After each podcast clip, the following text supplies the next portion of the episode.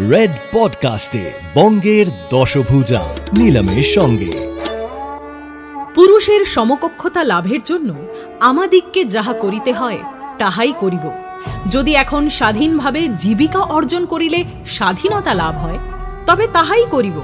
আবশ্যক হইলে আমরা লেডি কেরানি হইতে আরম্ভ করিয়া, lady magistrate, lady barrister, lady জাজ সবই হইব। উপার্জন করিব না কেন? যে পরিশ্রম আমরা স্বামীর গৃহকার্যে ব্যয় করি সেই পরিশ্রম দ্বারা কি স্বাধীন ব্যবসায় করতে পারিব না? আমরা বুদ্ধিবৃত্তির অনুশীলন করি না বলিয়া তাহা হীন তেজ হইয়াছে। এখন অনুশীলন দ্বারা বুদ্ধিবৃত্তিকে সতেজ করিব। যে বাহুলতা পরিশ্রম না করায় হীন বল হইয়াছে তাহাকে খাটাইয়া সবল করিলে হয় না? সবল করিলে হয় না?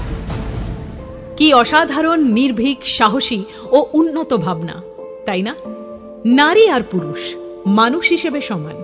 অধিকার আর সম্মানের ক্ষেত্রে তাদের কোনো পার্থক্যই নেই বা হওয়া উচিত নয়। এবং যারা কোনো রকম পার্থক্য তৈরি করার চেষ্টা করেন, তারা একটি সুস্থ সমাজের শত্রু। সময়ের সাথে উইমেন্স এমান্সিপেশন বা নারী স্বাধীনতার, নারী মুক্তির ভাবনা অনেক দূর এগিয়েছে। আজ শিক্ষা চাকরি সুযোগ এবং মতামতের অধিকারের মতন বিষয়ে নারী কোনো অংশে পুরুষের চেয়ে পিছিয়ে নেই।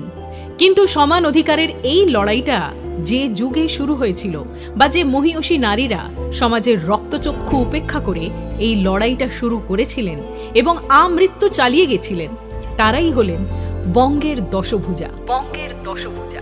নারীর প্রতি যাবতীয় অন্যায় অবিচার ও তাকে দমিয়ে রাখার অপচেষ্টাকে দশভুজার মতন রুখে দিয়েছিলেন। রুখে দিয়েছিলেন। আর আজকের এপিসোডের শুরুতেই নারীর স্বাধীনতা ও আত্মনির্ভরতা নিয়ে যে কথাটা বললাম সেটা আজ থেকে প্রায় একশো বছর আগে লিখে গেছিলেন অবিভক্ত ভারতের অন্যতম নারীবাদী শিক্ষাবিদ লেখিকা ও political activist Begum Rokaiya Shakhawat popularly known as Begum Rokeya. আজকের গল্পের নায়িকা বেগম রোকেয়া। বেগম রোকেয়া। নারী জাগরণের অগ্রদূত এবং প্রথম বাঙালি নারীবাদী। একদিকে যেমন তিনি ছিলেন কবি ও সাহিত্যিক, চিন্তাবিদ, শিক্ষাবিদ, সমাজ সংস্কারক, আবার অন্যদিকে নারী পুরুষের সম অধিকারের এক কণ্ঠস্বর। আঠেরোশো আশি সালে জন্ম হয়েছিল রোকাইয়া খাতুনের, অবিভক্ত ভারতের রংপুরের পায়রাবান্ধ গ্রামে, যা এখন বাংলাদেশের অংশ। অভিজাত ও কড়া রক্ষণশীল জমিদার পরিবারে জন্মেছিলেন রোকেয়া। বাড়ির সকলের আদরের রুকু। তার বাবা জাহিরুদ্দিন মোহাম্মদ আবু আলী হায়দার সাবের ছিলেন উচ্চশিক্ষিত, বহুভাষী, বুদ্ধিজীবী মানুষ। কিন্তু বাড়ির মেয়েদের পড়াশোনা বা বাড়ির পর্দার বাইরে বেরোনোর ঘোর বিরোধী ছিলেন। বেগম রোকেয়ার জীবনে তার বড় দাদা ইব্রাহিম সাবের ও দিদি করিমুন্নেসা খানম চৌধুরানীর গভীর প্রভাব পড়েছিল। করিমুন্নেসার আগ্রহ ছিল বাংলা ভাষা নিয়ে পড়াশোনা করার। কিন্তু অভিজাত জমিদার পরিবার চাইত মেয়ে আরবি ও পার্সিয়ান ভাষা নিয়ে পড়াশোনা করুক। এমন সময়ে দাদা ইব্রাহিম তার দুই বোনকে নিজের হাতে বাংলা ও ইংরেজি শেখালেন। বাংলা ভাষার প্রতি রোকেয়ার গভীর ভালোবাসার প্রমাণ পাওয়া যায় তার নিজের কথায়। বলা যেতে পারে, সাহসী সংগ্রামী রোকেয়ার মনে ভাষা ও নারী স্বাধীনতার ভিত্তিপ্রস্তর স্থাপন হয়েছিল তার শৈশবেই। ছোটবেলাতেই বিভিন্ন বিষয়ের জ্ঞান চর্চার প্রতি তার প্রবল আগ্রহ তৈরি হয়েছিল, যা কোনো পরিস্থিতি বা সামাজিক অবস্থান এক চুলও নড়াতে পারেনি। শিশু বয়সেই তিনি বুঝেছিলেন, অবরোধ বাসিনী হয়ে বেঁচে থাকার যন্ত্রণা। রক্ষণশীল জমিদার বাড়ির আদরের রুকুর মাত্র আঠেরো বছর বয়সে বিয়ে হয় আঠেরোশো আটানব্বই সালে। পাত্র আটত্রিশ বছর বয়সী খান বাহাদুর শাখাওয়াত হোসেন। তিনি ছিলেন বিহারের ভাগলপুরের ডিস্ট্রিক্ট ম্যাজিস্ট্রেট। উচ্চশিক্ষিত হোসেন সাহেব ছিলেন ব্যাচেলর অফ এগ্রিকালচার এবং রয়্যাল এগ্রিকালচারাল সোসাইটি অফ ইংল্যান্ডের সদস্য। প্রথম স্ত্রী মারা যাওয়ার পর বেগম রোকেয়ার সঙ্গে এটা ছিল তার দ্বিতীয় বিবাহ। আর এই বিবাহ বেগম রোকেয়ার জীবনের একটা টার্নিং পয়েন্ট ছিল। হোসেন সাহেব ছিলেন একজন উদার, নারী শিক্ষার পক্ষপাতী মানুষ। তিনি সহধর্মিনীকে উৎসাহ দিলেন, আরও বেশি করে, আরও ভালো করে বাংলা ও ইংরেজি শেখার জন্য। তিনি বেগম রোকেয়াকে অনুপ্রাণিত করলেন লেখার জন্য। এবং আমরা জানি, পরবর্তীকালে বেগম রোকেয়ার প্রভাবশালী লেখা কীভাবে নারী স্বাধীনতাকে দিশা প্রদান করেছিল। তারই অনুপ্রেরণায় বেগম রোকেয়া বাংলা ভাষাকে তার সাহিত্যের ভাষা হিসেবে বাছলেন। এবার আসা যাক তার লেখার প্রসঙ্গে। একজন সাহিত্যিক রূপে বেগম রোকেয়ার প্রথম লেখা ছিল একটি প্রবন্ধ, শীর্ষক পিপাসা, উনিশশো দুই সালে। পরবর্তীকালে প্রকাশিত হয় তার প্রখ্যাত বই মতিচুর, উনিশশো পাঁচ সালে। দুটি খণ্ডে প্রকাশিত হয় মতিচুর। তার শ্লেষাত্মক লেখার মাধ্যমে তিনি বুঝিয়ে দিয়েছিলেন যে নারী কীভাবে নিজের পরাধীনতাকেই ভাগ্য মনে করে, কীভাবে সমাজ ও পরিবার তার ব্যক্তি স্বাধীনতাকে বিভিন্ন নিয়মের বেড়ি পরিয়ে শেষ করে ফেলে। তিনি একটি প্রবন্ধে লিখেছেন যে অলঙ্কারও নারীর দাসত্বের প্রতীক এবং তিনি নারীকে আত্মসম্মান বোধে উজ্জীবিত হয়ে আর্থিক, রাজনৈতিক স্বাধীনতা অর্জনের চেষ্টা করতে বলেছেন। তিনি লিখেছেন আমরা বহুকাল হইতে দাসীপনা করিতে করিতে দাসিত্বে অভ্যস্ত হইয়া পড়িয়াছি। ক্রমে পুরুষরা আমাদের মনকে পর্যন্ত দাস করিয়া ফেলিয়াছে। তাহারা ভূস্বামী, গৃহস্বামী, প্রভৃতি হইতে হইতে আমাদের স্বামী হইয়া উঠিয়াছেন। আর এই যে আমাদের অলঙ্কারগুলি, এগুলি দাসত্বের নিদর্শন। কারাগারে বন্দিগণ লৌহ নির্মিত বেড়ি পরে। আমরা স্বর্ণ রৌপ্য বেড়ি পরিয়া বলি মল পরিয়াছি। উহাদের হাতকড়ি লৌহ নির্মিত। আমাদের হাতকড়ি স্বর্ণ বা রৌপ্য নির্মিত চুড়ি। অশ্ব হস্তি প্রভৃতি পশু লৌহ শৃঙ্খলে আবদ্ধ থাকে। সেইরূপ আমরা স্বর্ণ শৃঙ্খলে কণ্ঠ শোভিত করিয়া বলি, হার পরিয়াছি। গোস্বামী বলদের নাসিকা বিদ্ধ করিয়া নাকা দড়ি পরায়। আমাদের স্বামী আমাদের নাকে নোলক পরাইয়াছে। অতএব দেখিলে ভগিনী আমাদের ওই বহুমূল্য অলঙ্কারগুলি দাসত্বের নিদর্শন ব্যতীত আর কিছুই নহে। অভ্যাসের কি অপার মহিমা?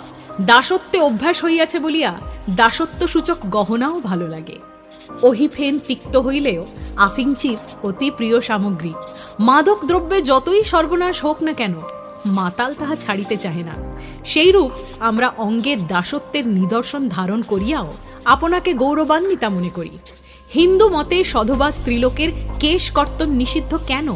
সধবা নারীর স্বামী ক্রুদ্ধ হইলে স্ত্রীর সুদীর্ঘ কুম্ভল দাম হস্তে জড়াইয়া ধরিয়া উত্তম মধ্যম দিতে পারিবে। ধিক আমাদিগকে, আমরা আ শৈশব ওই চুলের কত যত্ন করি? কি চমৎকার সৌন্দর্য জ্ঞান! তার লেখার ধরনে বোঝা যায় কি অসাধারণ আর তীক্ষ্ণ ছিল তার সেন্স অফ হিউমার আর স্যাটায়ার বা বিদ্রুপাত্মক লেখা। একশো বছর আগে যে একজন নারী তার অধিকার ও সমাজের অবিচার নিয়ে এতটা সচেতন ছিলেন, ভাবলেও অবাক লাগে। মনে হয় তার চিন্তা ভাবনা তার মানসিকতা সময়ের চেয়ে অনেক অনেক বেশি উন্নত ছিল। এতটাই উন্নত যে আজও তার লেখা পড়ে আমরা অবাক হই। উদ্ভাবনা, যুক্তিবাদিতা এবং কৌতুক প্রিয়তা তার লেখার বৈশিষ্ট্য। তার প্রবন্ধের বিষয় ছিল ব্যাপক ও বিস্তৃত। বিজ্ঞান সম্পর্কেও তার অনুসন্ধিৎসার পরিচয় পাওয়া যায় বিভিন্ন রচনায়। মতিচুর প্রবন্ধ গ্রন্থে রোকেয়া নারী পুরুষের সমান অধিকারের যুক্তি দিয়ে নারীদের অর্থনৈতিক, সামাজিক ও রাজনৈতিক স্বাবলম্বিতা অর্জন করে সম অধিকার প্রতিষ্ঠায় আহ্বান জানিয়েছেন এবং বলেছেন, শিক্ষার অভাব নারীর পিছিয়ে থাকার প্রধান কারণ। উনিশশো আট সালে প্রকাশিত হয় বেগম রোকেয়ার আরেক বই, সুলতানার স্বপ্ন। এই লেখাকে নারীবাদী ইউটোপিয়ান সাহিত্যের ক্লাসিক নিদর্শন বলা যেতে পারে। এছাড়া উনিশশো চব্বিশ সালে তার রচিত উপন্যাস পদ্মরাগ প্রকাশিত হয়। অবরোধবাসিনী উনিশশো একত্রিশ সালে প্রকাশিত হয়। এই বইতে তিনি অবরোধ প্রথাকে বিদ্রুপ করেছেন। বেগম রোকেয়া বিভিন্ন পত্রপত্রিকাতেও নিয়মিত লিখে গেছেন। যেমন সাওগাত, মোহাম্মদী, নবপ্রভা মহিলা, ভারত মহিলা আল ইসলাম নওরোজ মাহে নাও, বঙ্গীয় মুসলমান সাহিত্য পত্রিকা, দ্য মুসলমান, ইন্ডিয়ান লেডিজ ম্যাগাজিন ইত্যাদি। এমন একজন সাহসী লেখিকা বেগম রোকেয়াকে তার কাজে আজীবন উৎসাহ দিয়ে গেছিলেন মিস্টার হোসেন। কিন্তু ভাগ্যের লিখন আর মানুষের ইচ্ছা কি কখনো এক হয়? উনিশশো নয় সালে প্রয়াত হন মিস্টার শাখাওয়াত হোসেন।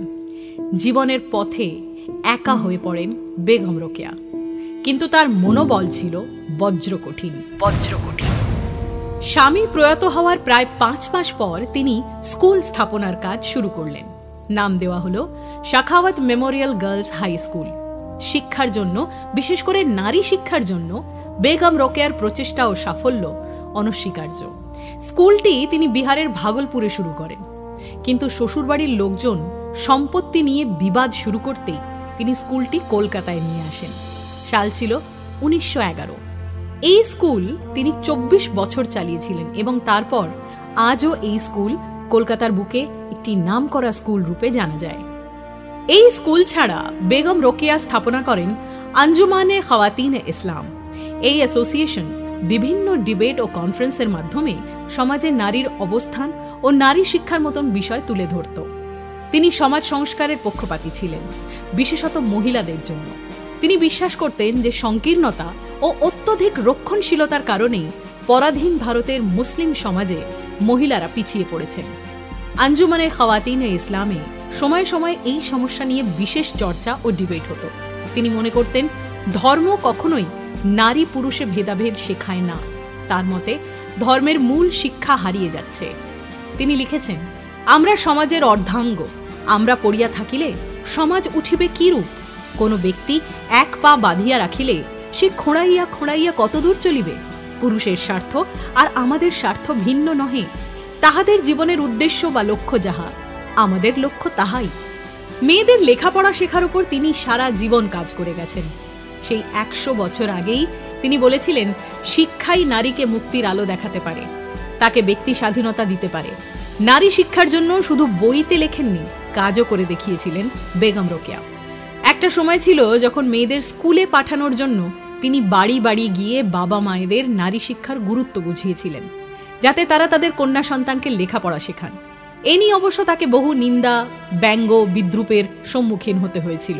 বিভিন্ন সামাজিক বাধা পার করতে হয়েছিল। কিন্তু কোনো বাধাই তার মনোবল ভাঙতে পারেনি। উল্টে যত বেশি বাধা পেয়েছিলেন, তার সংকল্প তত দৃঢ় হয়েছিল। এক জায়গায় তিনি লিখেছেন, কোন ভগিনী মস্তক উত্তোলন করিয়াছেন? অমনি ধর্মের দোহাই বা শাস্ত্রের বচনরূপ অস্ত্রাঘাতে তাহার মস্তক চূর্ণ হইয়াছে। আমাদিগকে অন্ধকারে রাখিবার জন্য পুরুষগণ এই ধর্মগ্রন্থগুলি ঈশ্বরের আদেশ বলিয়া প্রচার করিয়াছেন। এই ধর্মগ্রন্থগুলি পুরুষ রচিত বিধি ব্যবস্থা ভিন্ন কিছুই নহে। মুনিদের বিধানে যে কথা শুনিতে পান, কোন স্ত্রী মুনির বিধানে হয়তো তাহার বিপরীত নিয়ম দেখিতে পাইতেন। ধর্ম আমাদের দাসত্বের বন্ধন দৃঢ় হইতে দৃঢ়তর করিয়াছে। ধর্মের দোহাই দিয়া পুরুষ এখন রমণীর ওপর প্রভুত্ব করিতেছে। রমণীর ওপর প্রভুত্ব করিতেছে।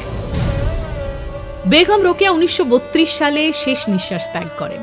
সেই সময়ও তিনি নারীর অধিকার নামে একটি প্রবন্ধ লিখছিলেন। বেগম রোকেয়া শাখাওয়াত হোসেন যিনি ছিলেন কবি ও সাহিত্যিক চিন্তাবিদ শিক্ষাবিদ সমাজ সংস্কারক আবার একই সঙ্গে নারী পুরুষের সম অধিকারের এক কিংবদন্তি কণ্ঠস্বর। দাঁড়ে দাঁড়ে ঘুরে তিনি বলেছিলেন, মেয়েদের শিক্ষা, সম্মান ও মুক্তির কথা। সমাজের পিছিয়ে পড়া এই অংশের দাবিতে সোচ্চার থেকেছেন আমৃত্যু। বেগম রোকেয়াকে কবর দেওয়া হয় সোদপুরে। বহুদিন তার কবর সম্পর্কে জানা ছিল না। পরবর্তীকালে অধ্যাপক অমলেন্দু দে তার কবরটি আবিষ্কার করেন। নতুন কিছু শেখার অসীম আগ্রহ ছিল রোকেয়ার।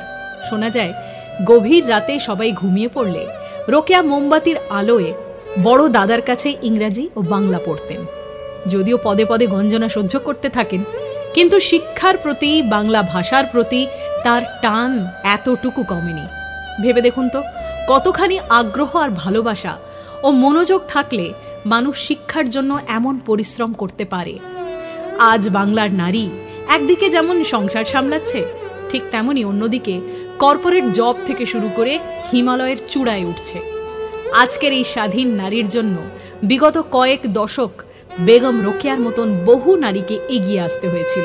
তৎকালীন রীতি নীতি সমাজের কড়াকড়ি কুসংস্কারকে হারিয়ে এমন বিদুষী বাঙালি নারীকে প্রণাম। আগামী পর্বে শোনাবো আরেক নায়িকার গল্প। আরেক নায়িকার গল্প। শুনতে থাকুন। পরের সপ্তাহে শুনতে ভুলবেন না। রেড এফ এম পডকাস্টে বঙ্গের দশভুজার নতুন এপিসোডস